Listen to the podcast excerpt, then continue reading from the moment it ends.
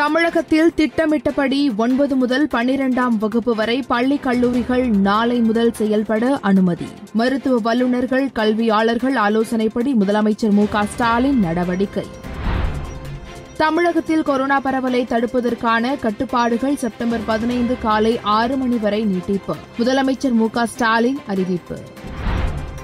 தமிழகத்தில் அனைத்து ஞாயிற்றுக்கிழமைகளிலும் பொதுமக்கள் கூட தடை. நோய் தொற்று பரவலை தடுக்க தமிழக அரசு நடவடிக்கை.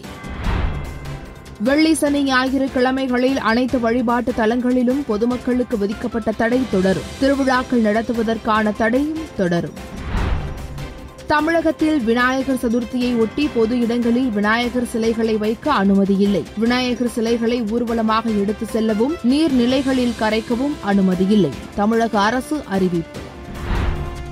நாளை முதல் பள்ளி கல்லூரி மாணவர்கள் அரசு பேருந்துகளில் கட்டணம் இன்றி பயணம் செய்ய அனுமதி. சீருடை அல்லது அடையாள அட்டையை நடத்துனரிடம் காண்பித்து பயணிக்கலாம் என அறிவுறுத்தல்.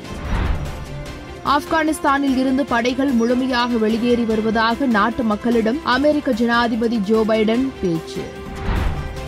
தமிழகத்தில் ஒன்பது முதல் பனிரெண்டு வரையிலான வகுப்புகள் நாளை திறக்க உள்ள நிலையில் பெற்றோர்கள் மாணவர்கள் அச்சப்பட தேவையில்லை. பள்ளிக் கல்வி அமைச்சர் அன்பில் மகேஷ் பொய்யாமொழி பேட்டி. கர்நாடகாவில் கார் மீன் கம்பம் மீது மோதி விபத்து. ஓசூர் திமுக எம்எல்ஏ மகன் உட்பட ஏழு பேர் உயிரிழப்பு. கோவையில் கொரோனா தொற்று அதிகரிப்பால் புதிய கட்டுப்பாடுகள் விதிப்பு. நகைக்கடை துணிக்கடைகள் சனி ஞாயிறு இயங்க தடை விதித்து மாவட்ட ஆட்சியர் உத்தரவு. கேரளாவில் அதிகரிக்கும் கொரோனா தொற்று. தமிழ்நாடு எல்லையில் கண்காணிப்பு தீவிரம். இந்தியாவில் கடந்த இருபத்தி நான்கு மணி நேரத்தில் கொரோனா தொற்றால் முப்பதாயிரத்து தொள்ளாயிரத்து நாற்பத்தி ஓரு பேர் பாதிப்பு. ஒரே நாளில் முன்னூற்று ஐம்பது பேர் உயிரிழப்பு. உச்சநீதிமன்றத்திற்கு புதிதாக நியமிக்கப்பட்ட மூன்று பெண் நீதிபதிகள் உட்பட ஒன்பது நீதிபதிகள் இன்று பதவியேற்பு. நியூசிலாந்தில் சக்தி வாய்ந்த நிலநடுக்கம் ரிக்டர் அளவுகோலில் ஆறு புள்ளி ஒன்றாக பதிவு.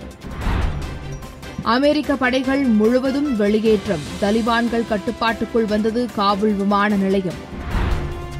பாரா ஒலிம்பிக் துப்பாக்கி சுடுதல் போட்டியில் இந்திய வீராங்கனை ரூபினா இறுதிப் போட்டிக்கு முன்னேற்றம்.